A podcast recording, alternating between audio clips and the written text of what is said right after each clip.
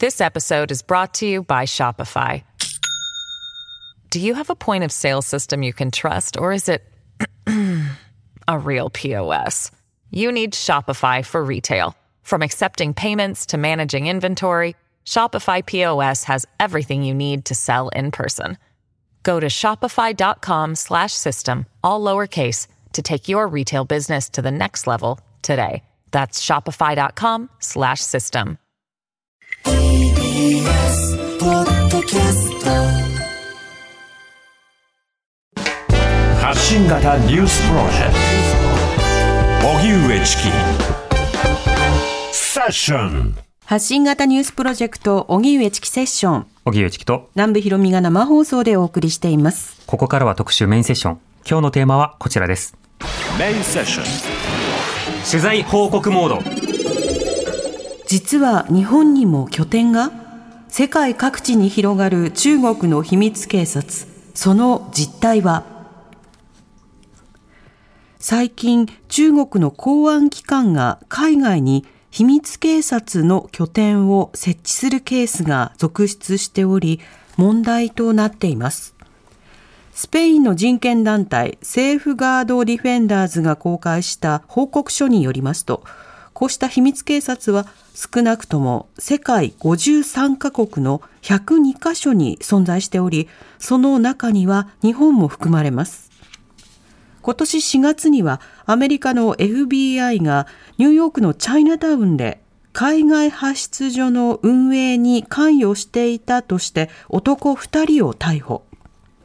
中国政府は関与を否定していますがこうした拠点では在外中国人の免許更新などのほか反体制的な中国人留学生の監視や情報収集活動などが行われているとされています。そのような中、研究データを持ち出し、中国企業に漏洩したとして、警視庁公安部が産業技術総合研究所の研究員で中国籍の男を逮捕する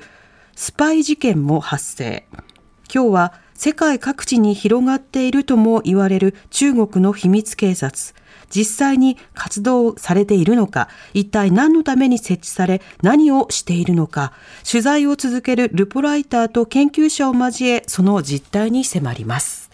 では、本日のゲスト、スタジオにお越しいただきました。ルポライターの安田峰俊さんです。よろしくお願いいたします。よろしくお願いします。お願いしますえー安田さんは、えー中国をキーワードに北米、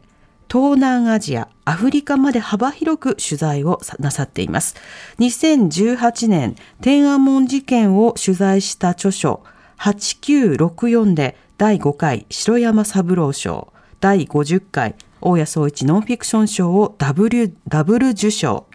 近所に北関東移民アンダーグラウンドがあります。はい安田さんはあの最近この中国の秘密警察についてのルポあのあちこちで発信されておられますけれどもそもそもの取材のきっかけというのはどういったものだったんですか？取材のきっかけはですね、実はあの編集部の方からやってくださいっていう話になって、はい。これでやったんですけれども、ええ。で正直あの、この海外発出所とか秘密警察の話って、実はその世間で騒がれてるほど大したことがないっていうのが、もともとのこの中国屋さんの見立てだったんですよ。うん。あのあんまり煽らない系の中国屋さんの見立てだったので、はい。私もまあまあ大したことなかろうと思ってやってましたら、うん調べたらちょっと思いのほかですね、あの恐るべきあの実態が明らかになりまして、ちょっと自分でもびっくりしております。ああそういったその施設というかそういったまああの機関が一応あるにはあるんだけど、はい。そんなに役割を果たしてないのではないかと思っていたら、はい。い、ろいろなその機能や背景が見えてきたということですか、そうですね。あの、まあ、まあ、後々またお話しするんですけれども、うん。あの、まあ、これって、まあ、いわばそのフランチャイズみたいなもんなんですよ。はい。で、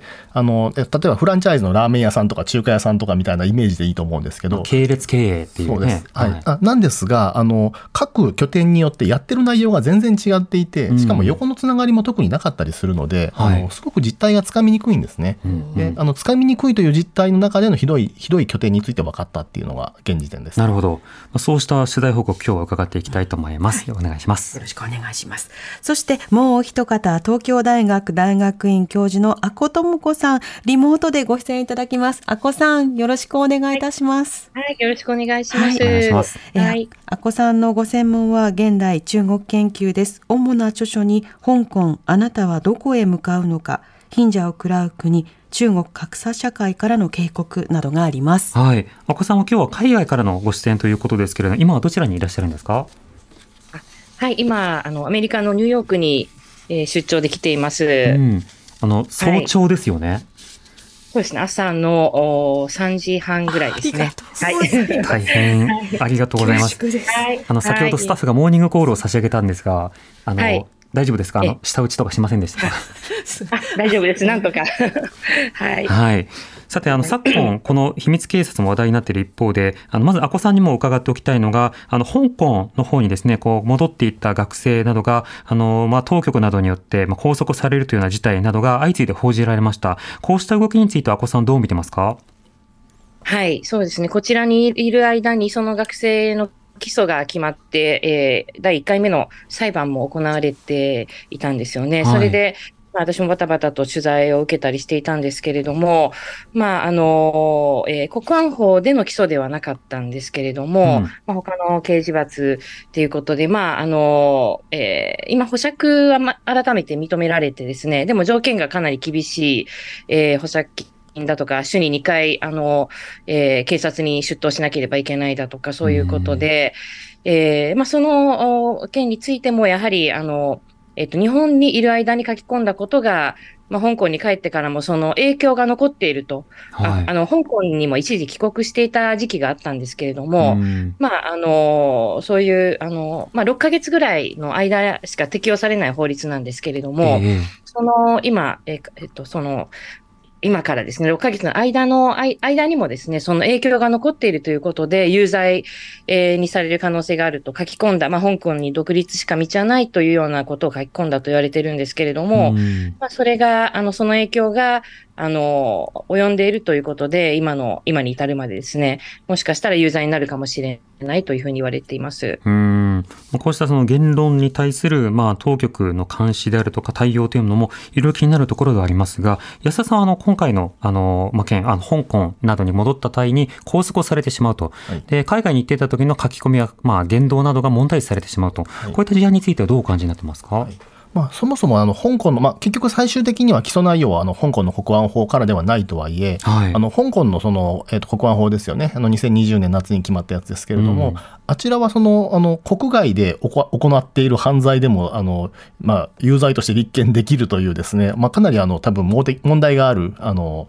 えー仕組みだと思うんですけれども、うん。というルールになっているので、されているということですよね。うんだからこそそうした立法の最中には多くの人が反対していたんですが、今はその反対をするという、あるいはえー野党などから出るなどということも想像できない状況というのが続いています。さて、そうしたその香港やその中国などにおける人道侵害というのはこれまでいろいろ問題となってきたんですが、それとはまた別に今、えー秘密警察というものが注目を集めています。まずこの中国の秘密警察、安田さんどういったものなんでしょうか？はい。えっと、まず、えっと、一般論というか、あの、ニュース的な話をしますと、はいえっと、まあ、えっと、去年のですね、9月ぐらいですかね、に、あの、スペインに、あの、えっと、拠点を置いている人権団体のセーフガードディフェンダーズという団体がありまして、うん。で、そこが、あの、まあ、えっと、中国がすでに、あの、えっと、公開している、あの、公安局の、あの、ホームページなんかのオープンソースから、あの、どうやら中国の地方の、えっと、公安局が、まあ、日本でいうなんとか県警とかなん、この、このレベルなんですけど、うんうん。が、どうやらその海外の各地に、あの、えっと、海外の華僑向け警察サービスステーションなるものを、はい。あの、大規模に展開しているらしいということを、あの、公開したんですね。うん。で、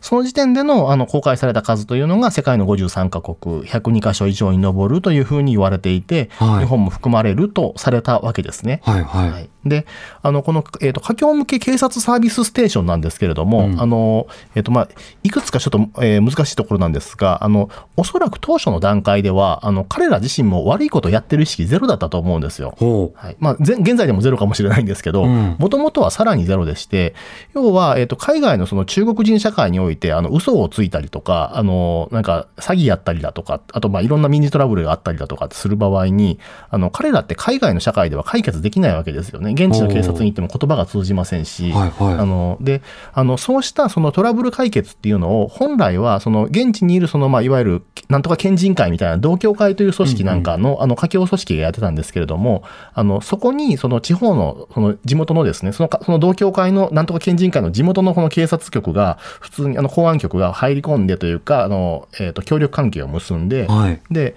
あのまあえー、とその例えばアメリカなり日本なりにおけるその華僑のトラブル解決であったりとかあとまあもしくはその中国国内の行政手続きであの例えば運転免許の書き換えとかですね、うん。それを中国にいちいち帰らなくてもややれるようにしてあげたっていうのが、えー当初の、えーやってたことです。はい。で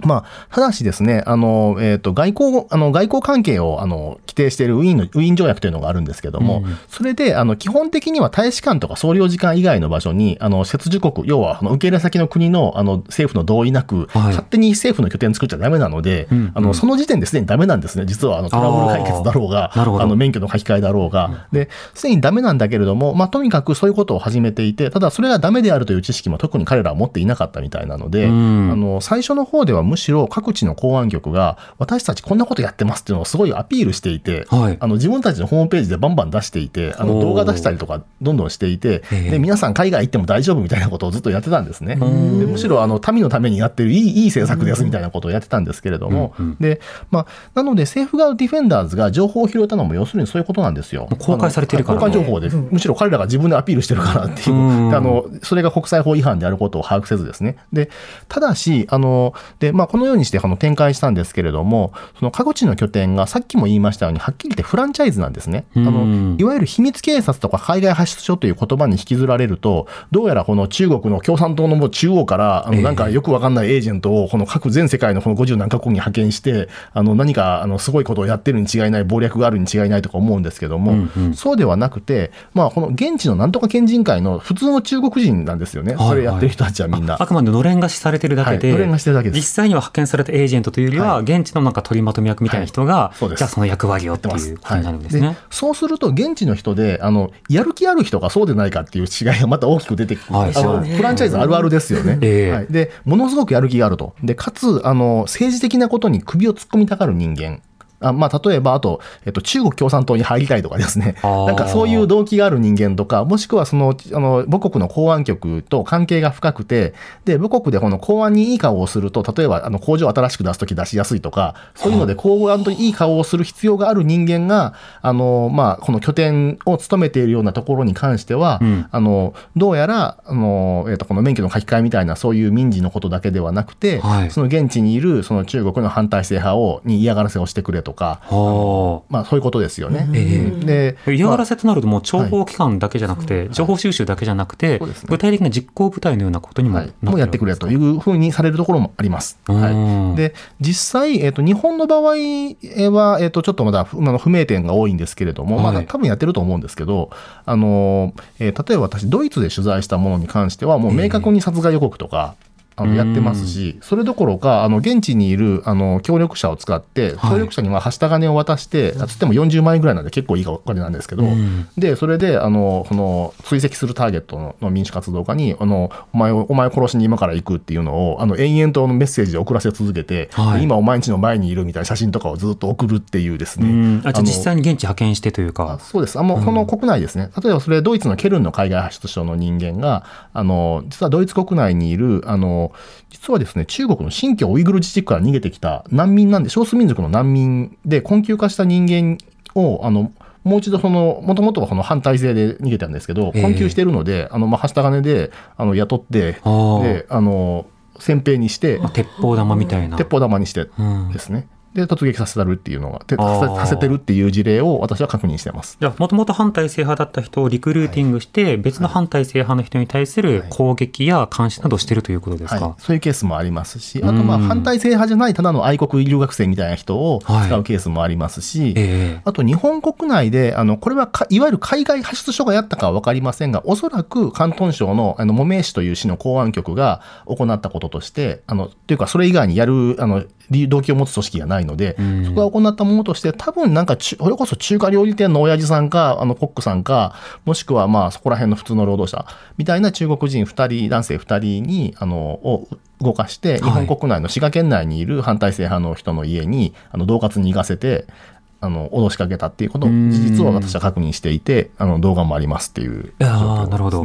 それだけ様々な情報収集、嫌がらせなどなど、まあ、いろいろなその活動というものにまあ従事するようなえ出張所のような秘密警察もある。ただしこれは地域によってバラバラであるので、直ちに中国の秘密警察イコール、まあ、エージェント、あるいは情報収集、監視組というわけではないわけですか。そうですね。海外派出所リストみたいなものに出ているところが全部そうかっていうと全然違っていて、うん一例だと、あの、えっ、と、九州の方で、あの、それが海外派出所だっていうのが、あの、なぜかネットに、日本のネットで流れてる住所があって、はい。いわゆるそのネトウヨの方がノートとかですごいここは海外派出所でなんか上海電力の何々に協力しているとかなんかすごい書いてるんですけど、はいはい。実際行ったらガセネタだったっていうのがあってすごいあの現地の人困っていて、ええ。あのなのにこの田舎の村なんですけどそこの村にネトウヨの人がやってきて、なんかあのトラメガとか持ってここにスパイがいるとか言って騒ぐのでめっちゃ困ってますみたいなこと、なのであの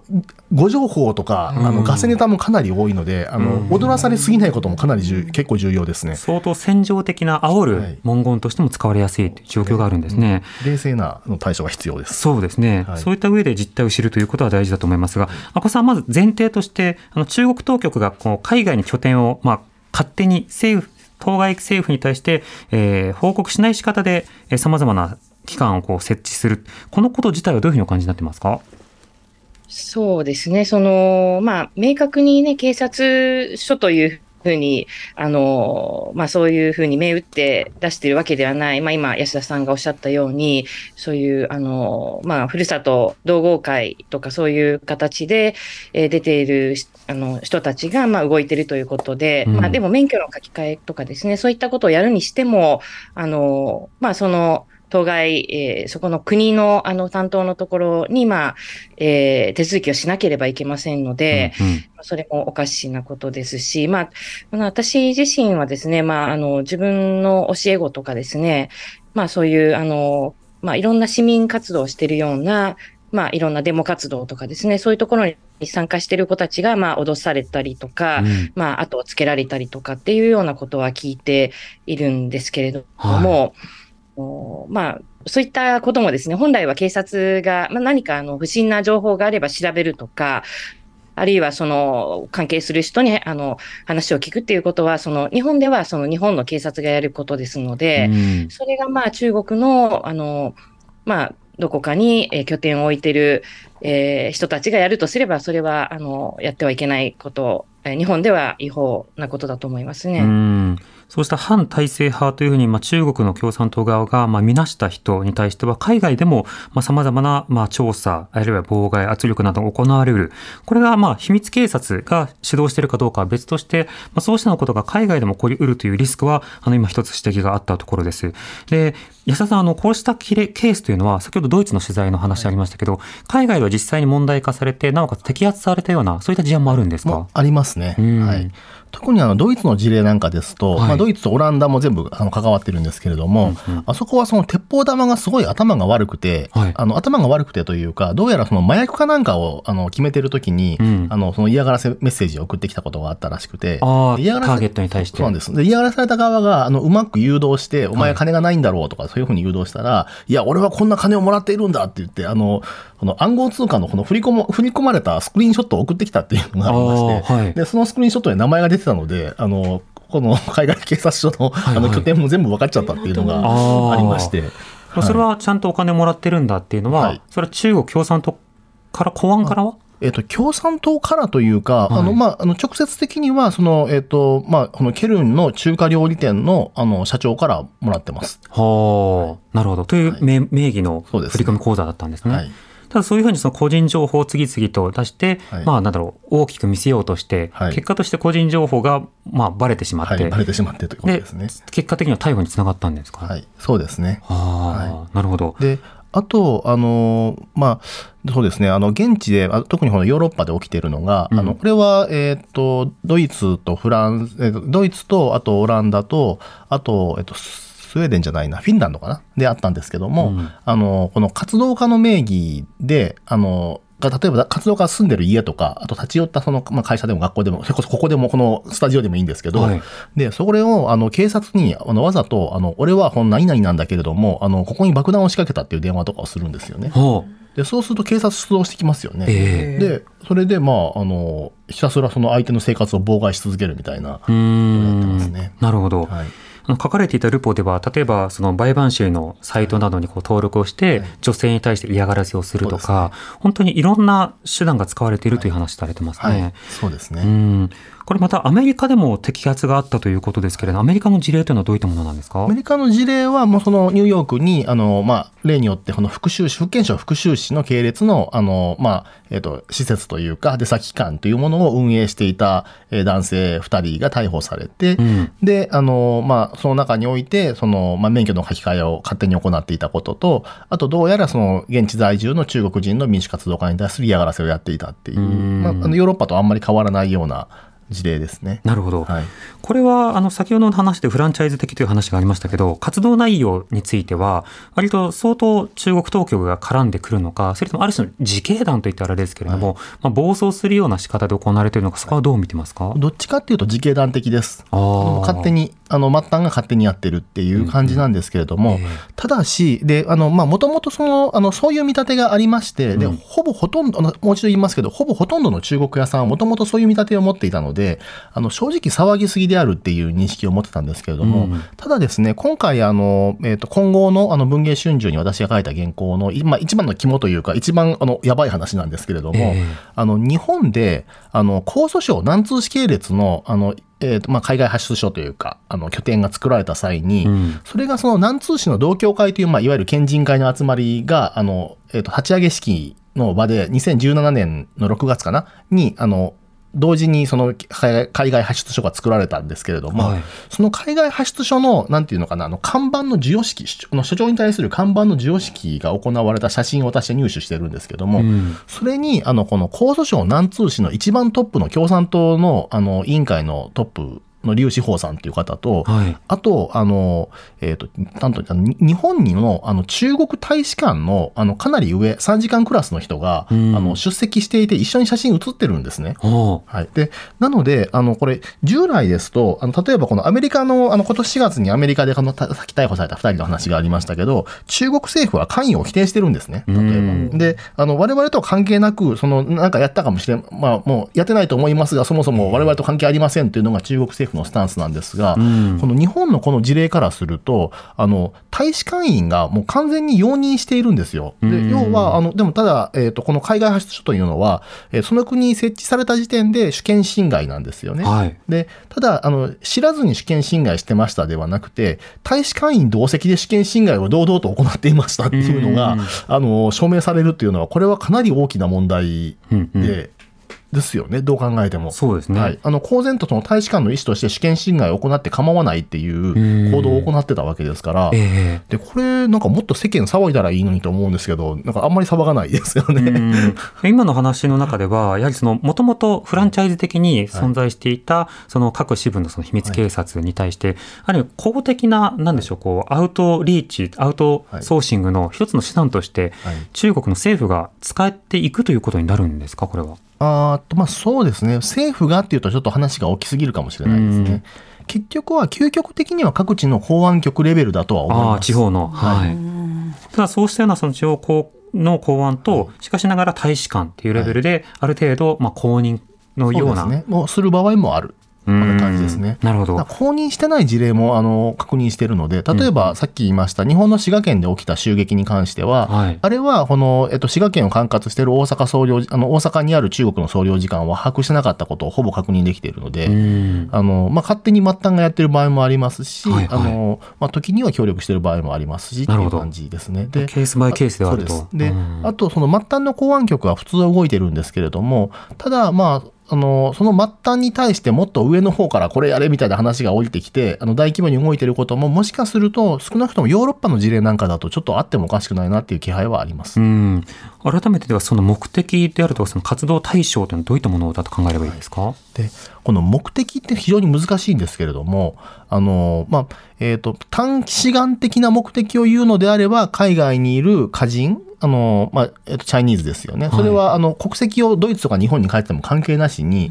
あの、チャイニーズであれば全てだと思うんですけれども、はい。の、あの、行動を、あの、抑制し、で、反政府的言論を弾圧し、うん。で、あの、問題のある人間の情報を、あの、国にす、が共有、シェアする、共有するっていうところにあると思います。で、んさらにはその反体制的なことをやってる人間は海外に行っても絶対に逃れられないっていうことを、あの、この嫌がらせを通じて、あの、なんていうか、他の、なんか政府に不満を持つ人たち、海外で持つ人たちに対して示していくっていうことかなと思います。で、あとはまあ、そのターゲットの本人を疲れさせて潰してしまうっていうことにあるのかなとは思います。あの一般一般的に秘密警察という言葉などをあの聞くとあの対象国となる国の情報を国家にあの自分たちの国に伝えるみたいな、そうしたことをイメージしがちですが、というよりは、その中国から来た方や留学生、あるいはもともと中国の方だった方などの情報を収集しつつ、その方々をコントロールしたいっていうところがそうですね主眼ですか？そうですね。で、まあ、追跡組織みたいな、でも組織とさえ言えるかどうかわからないですよね。うん追跡機能のあるはい団体、そうもしくは、ねまあ、出張所とはいいうことになるわけですか？そうですねうんで、まあ、基本的に中国ってその、あの、作戦とか実はないんですよね。ない、ないんですよね。言い切るとあれなんですけれども、ええあの、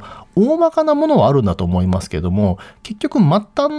の個々人が多分自分の利益のために動いていて、うんのさっきも言いましたが、拠点によってすごくアクティブに動くのは、多分その本人が、あの、本国のその公安局にこびることなり、うんもしくは、あの、この愛国的姿勢を示すことなりして、何らかの利益を得られるんですよね。その共産党に入党できるとか、あのえー本国の許認可が楽になるとか、なんかそういうことがあってやってると思われる。ももしくはその外交官の場合であれば、あのそういう戦闘的な姿勢を示した方が出世につながるっていう、うんそういうインセンティブでやってるんだと思うんですなるほど。で大量把握作戦とか監視作戦みたいな格好でやってるというよりは、まあ、とにかくそうした反愛国的な人は、はい。まあ、中国当局を嫌うので、はい。通報することによって手柄になるのではないかと考えるの方々が一部組織化したり活動を活発にしたりとはい。いうことですか？その方が大きいとは思います。はあ、なるほど。それはそれで、あの、外交などがこう通用しないの、相手になってしまうので、はい。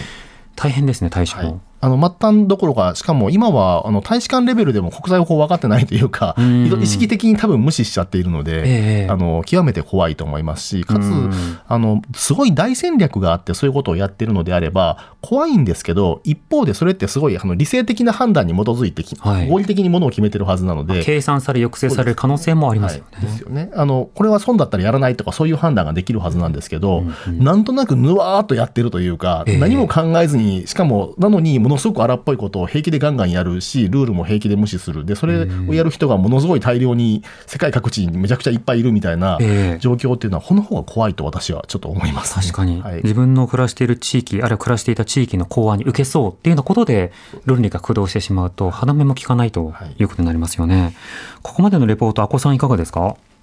はい、そうですね。あの、こちら、アメリカに来てから、あの、ちょっと、ホロコーストミュージアムに行って、はい。はい、来たんですけれども、あの、そういう歴史を振り返ってもですね、まあ中国だけでなく、こういう、まあ、あの、権力を集中させて、あの、まあそういう敵対勢力に対するこう監視を強めてですね、うんで、それを、まあ、その人たちに対する情報収集をやったりとか、あと、その近隣住民たちに監視、もうかん、まあ、自然、自然にこう監視するようになるわけですね、お互いを。はいそしてそれを、まあ、通報し合ったりとか密告したりするというような、まあ、そのドイツのまあナチスの時代にも行われていたことが、まあ、今の中国でもこう、あの、広がっているのかなっていうふうな感じはしますね。で、まあうん中国ももちろん、あの、まあ例えば文化大革命の時代だとか、ずっとまあそういった時代を通しても、あの、あったことではありますし、こええの、まあ、プロパガンダ、まあ、その、えー政府の、あの、一番大事なその情報っていうのは、プロパガンダで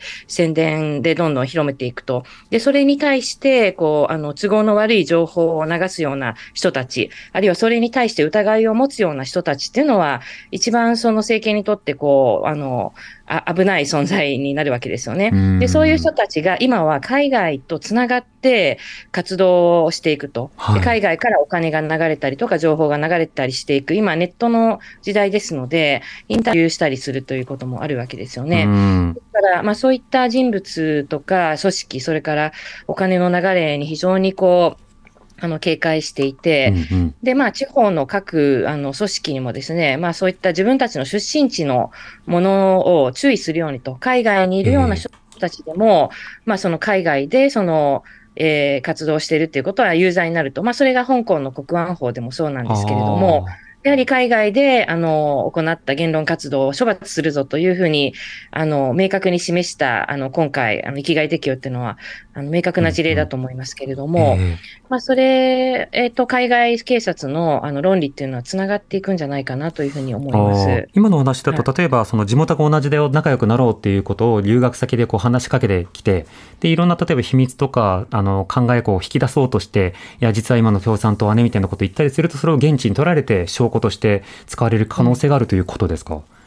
そうですね。それも、まあ、あの、そういった可能性もありますし、うんええ、あの、いろいろな形で海外でも、こう、活動をしますよね。学生さんたち。まあ、日本でも安田さんも、あの、あの、報道されてますけれども、新宿の南口で、えー天安門事件の、まあ、記念集会、今年もかなりの人数が集まりましたし、うん白紙運動もですね、行われましたよね。で、まあ、あ心配してる子たちはね、えー国内でね、あの、いろんな活動ができないからということで、海外でやってる、えそうしたものをある種、まあ、密告するようなところにもある。その続きは5時台に。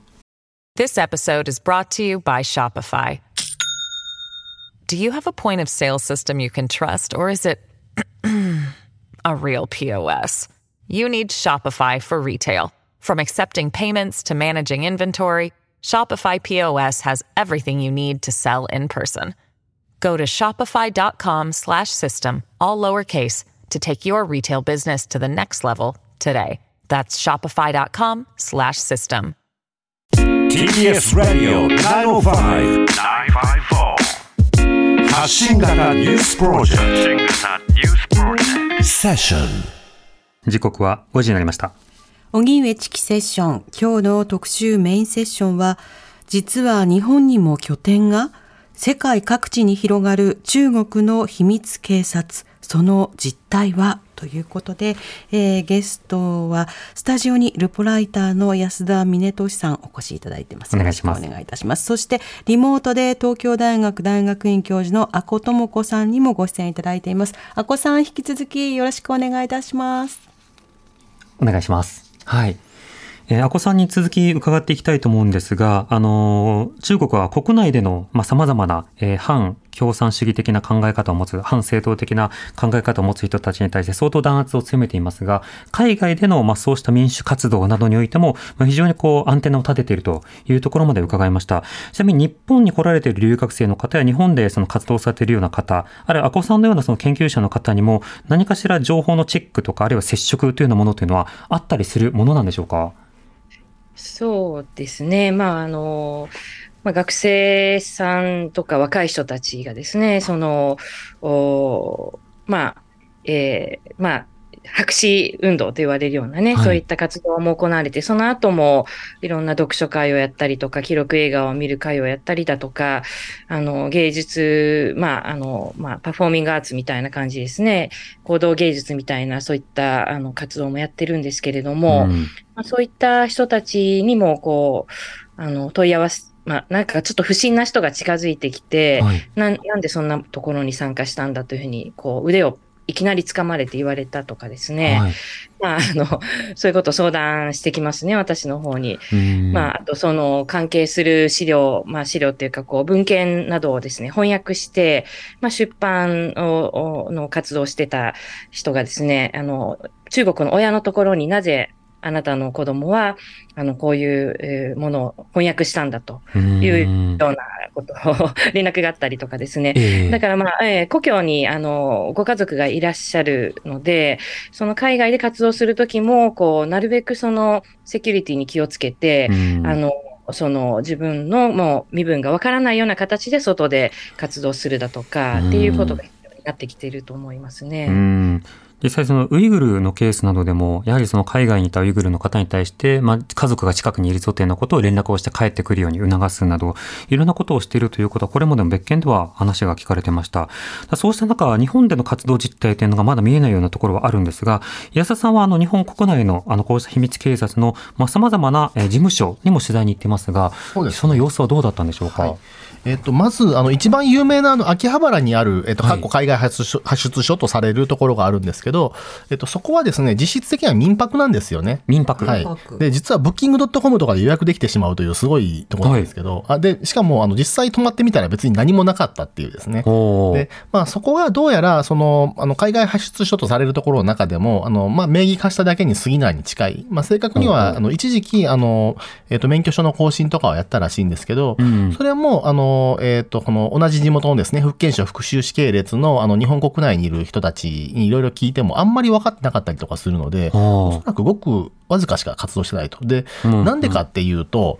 あの、それについて、あの、この件が大きく報じられる前に、あの、問い合わせた、あの、まあ、個人系の方がいらっしゃって、はい。で、その方に取材して聞いたんですけど、どうやら、で、その方が直接その、向こうにき、この、この、海外発出発出所とされるですね、重油会館というんですけど、その重油会館に聞いたらしいんですけど、どうやら福州市の公安局は免許更新以外のいろんな活動をしてくれって言ったらしいんですけど、はいあの、全然金くれ、あの、活動資金の金くれなかったので、やんなかった、みたいへな話をしていて。ー 免許更新まではしてくれと免言われてたんですか？許更新までは、はい、やってたんですけど、まあ確かにで国と連絡取れなければ勝手に更新できないですもんね。でそれ以上のことやってくれとか、あの、いろいろ活動をもっと活発にやってくれって言うんですよね。それ以上って別にあの、何か、えっ、と、反対性派の追跡とかみたいなことははい。明言はされてませんけど、うん。あの、それ以上にもっと活発にやってくれって言われたんだけれども、あの、活動資金も何もくれなかったからやらなかったっていうのが、そう言われてますね。なるほど。はい。で、まあ、それとかはもうお笑いなんですけれども、うん。一方でここに出てきてない話で、あの、まあ、正確には、この、先ほど申し上げた、あの、大使館員が同席した、あの、南通市の海外発出所ですね。はい。で、そこの代表とされる人物が、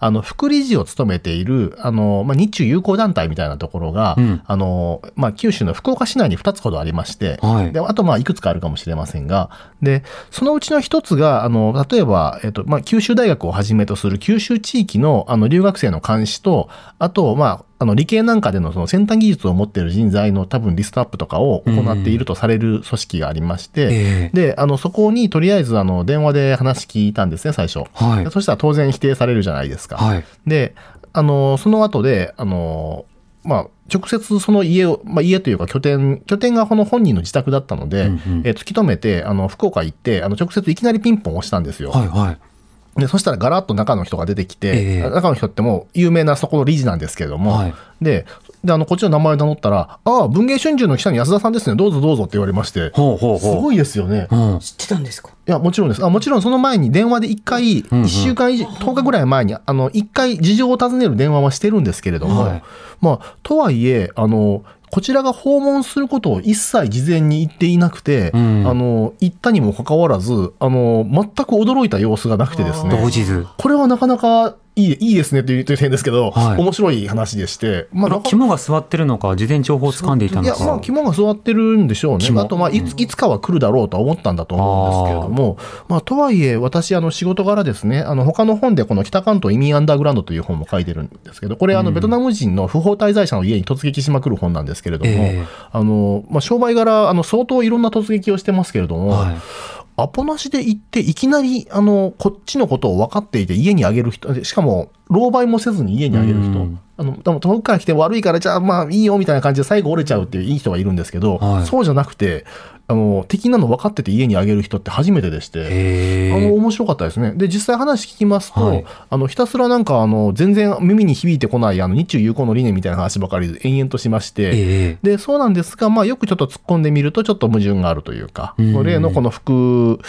理事かね、ですかね、で、に関して、この、こんな海外発出を作るとか良くないと思うよ、みたいな話はするんですけど、はい。じゃあだったらこれ、あの、組織として処分しますか？みたいな話と、いや、それはまたわからない、みたいな話をしていて、うん。でまあ、ただ、この彼は、この個人として何をやってるか私は全然把握してないし、彼と個人的な接接点は何もないみたいな話を最初してたんですよ。ええ。でしてたんですけど、ずっと突っ込んでいきましたら、私があの取材の段階で実は、その海外発出所の理事とされる、ごめんなさい、えっと、所長とされる人物の妻の電話番号も知ってるので、うん妻とかにも私電話かけて全部当ててるんですけど、はい。でも君もね、彼の奥さんにまで電話するとか良くないんじゃないかとか言うんですよね。ほうほうほう。ということは、あの、さっき言いましたけど、その、あの、海外発出所の所長と、あの、プライベートでは一切接点がないって言ってるのに、はい。なんで私がその奥さんに電話かけたことをお前知ってるんだっていう話でして、うん。うん確かに。おかしいですよね。んはい、で、まあ、あの、どう考えてもこれは黒だと。いう、あの、まあ、ほぼし、まあ、心象としては黒だし、うんあと、まあ、状況証拠的にも、あの、この大使館員と一緒に、あの、思いっきり映っていて、海外発出証、まあ、あの、